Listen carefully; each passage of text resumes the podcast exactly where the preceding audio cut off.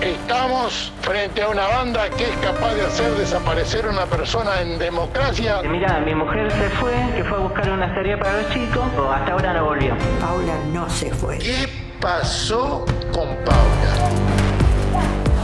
Ahí sale a la luz un, un tema de aborto. Porque ella viva no está. Y le digo, ¿y qué hacía? ¿Qué actividad hacía su mujer? No, dice, eh, estaba todo el día en el Facebook. ¿Dónde está Paula?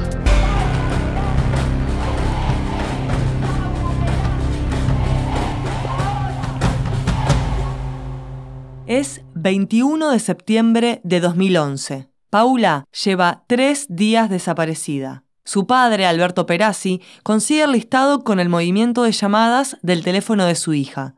Cuando el comisario Gabriel Godoy comienza a investigar esa lista, descubre que había cientos de llamadas de Paula a Gabriel Strumia.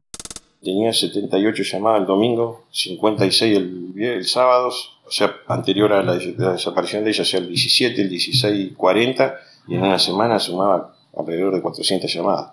De Paula al teléfono de Strumia, a la casa de Strumia, al hijo de Strumia. Ella llamaba a Strumia una, dos, tres, y ahí como marca el, el, la duración de la llamada, se, se notaba que no la, directamente no la atendía. Strumia, el día anterior, frente a la policía y al lado de su amigo Alberto, había declarado que no sabía por qué le llegó un mensaje que supuestamente era de Paula. Aquel mensaje llegó desde un número que terminaba en 414 y que nadie de la familia de Paula conocía. Strumia seguía negando tener vínculo con ella. Desde que hizo la denuncia, Alberto comenzó a ir todos los días a la comisaría para saber si había novedades en base al listado de llamadas. Ese miércoles 21 de septiembre hubo novedades. El comisario Godoy le da la noticia. Aparecen todos los llamados, eso, que él fue el que me dijo a mí, mirá los llamados que hay con el tipo este, mirá este. Y ahí empecé a abrir los carozos y digo, ¿qué pasa acá? Con la excusa de buscar el tráiler de un jeep que había dejado en el terreno de Strumia, Alberto fue hasta la casa de su amigo para ver si podía sacarle información. Strumia vive a unos pocos kilómetros, por la ruta nacional número 11 que conecta las ciudades de San Lorenzo con Puerto General San Martín. Es un camino corto por una ruta antigua, destruida por el peso de la cantidad de camiones que hacen ese recorrido hasta llegar a los puertos. La casa de Strumia queda sobre esa ruta, en las afueras de la ciudad. Está rodeada por un terreno grande donde están los galpones de su negocio.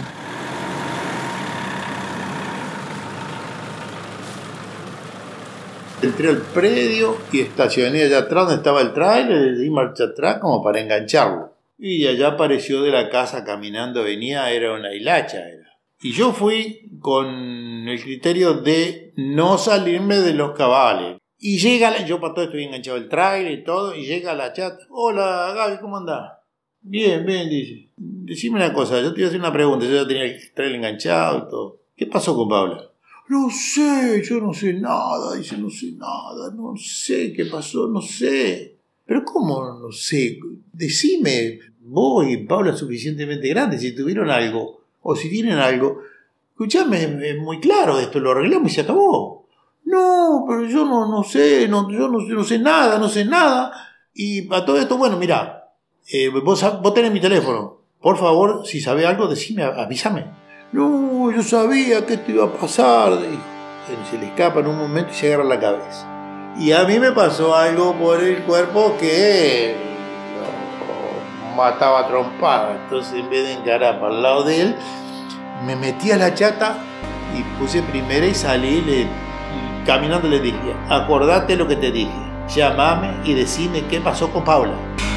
Llamame y decime qué pasó con Paula. Mientras Alberto le pedía explicaciones a su amigo Strumia, la policía se enfocaba en la relación de Paula y Rodolfo. Sospechaba del marido. Pero primero fuimos a hablar con los vecinos de Paula. Hablamos con una señora y dice, mira, ella yo la vi hace unos días, tiene un garaje acá y baja por acá ella. Y con el marido, le preguntamos la relación que tenía con el marido. No, dice, yo no lo veo poco y nada. Entonces no, no teníamos mucha información de los vecinos tampoco con la relación matrimonial de ellos. El comisario Gabriel Godoy fue entonces a la casa de Paula. Lo recibió Rodolfo.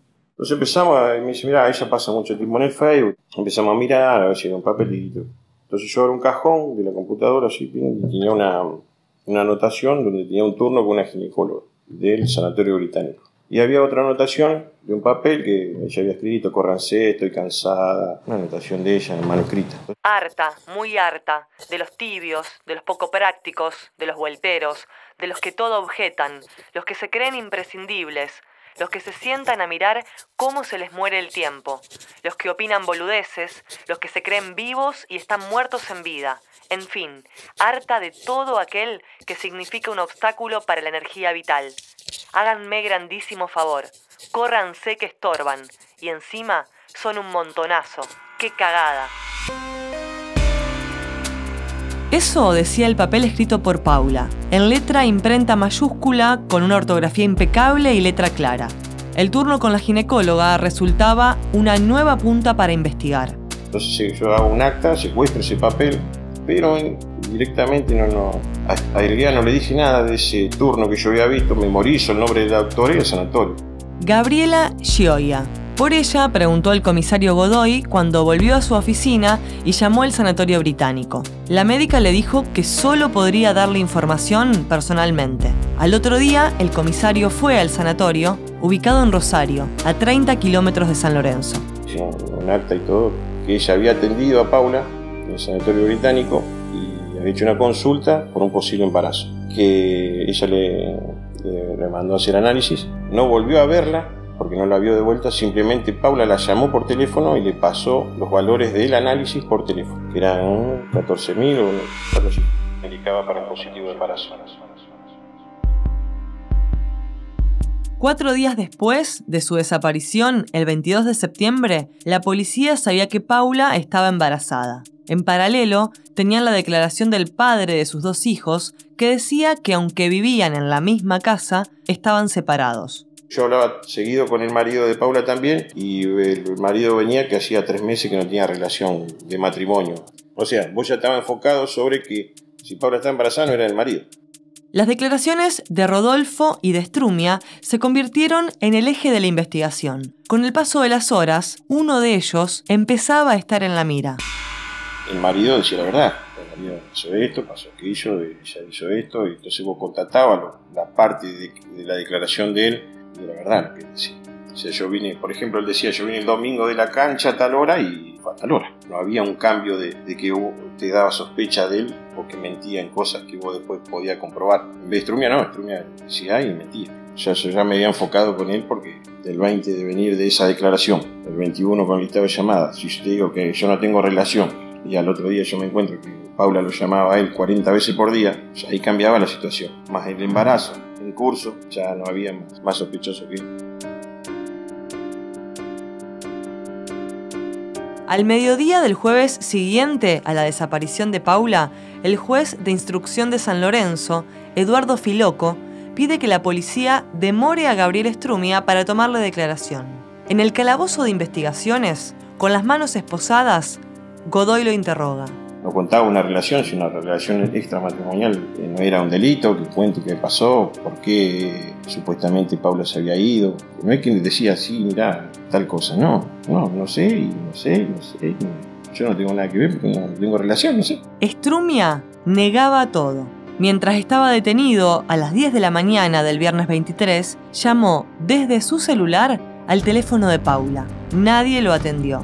Ese mismo día, la policía allanaba su casa y secuestraba la computadora de su hijo, porque él había declarado que Nicolás, de 15 años, chateaba con Paula. Esa misma tarde, después de 24 horas demorado, el juez Eduardo Filoco ordena liberarlo.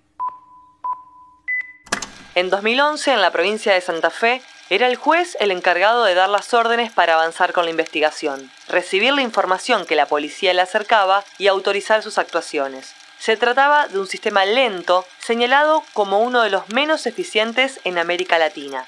En 2014 se implementó una profunda reforma y desde entonces son los fiscales quienes se encargan de investigar. El juez se limita a dar sentencia una vez realizado el juicio. Todos los pasos que yo te dije de la investigación, que ya lo habíamos contratado, que Paula está embarazada, del llamado, del estado de llamada entrante y saliente, de todo lo que yo te conté, fue no encontró pruebas suficientes para dejarlo detenido. Por eso te digo que no hubo un acompañamiento de ahora cuando por una amenaza te dejan 30 días preso. Y la Estrumia, con todo lo que yo te conté, no hubo circunstancia para dejarlo preso. Para el juez. Para el juez. A los tres días de su desaparición, se descubre que Paula estaba embarazada. Al cuarto día fue detenido el primer sospechoso, pero la pregunta central de la investigación permanece. ¿Dónde está Paula? Una producción de Agar Blau Makarov y Flavia Campeis, con el apoyo de la Universidad Nacional de Rosario, Radio UNR y Revista Late. La producción del guion fue asesorada por José Mateucci y Martín Parodi. La edición de sonido fue realizada en el laboratorio sonoro por Gisela Macedo. La música original la compusieron y editaron Julieta Ciasi, José y Francisco Mateucci.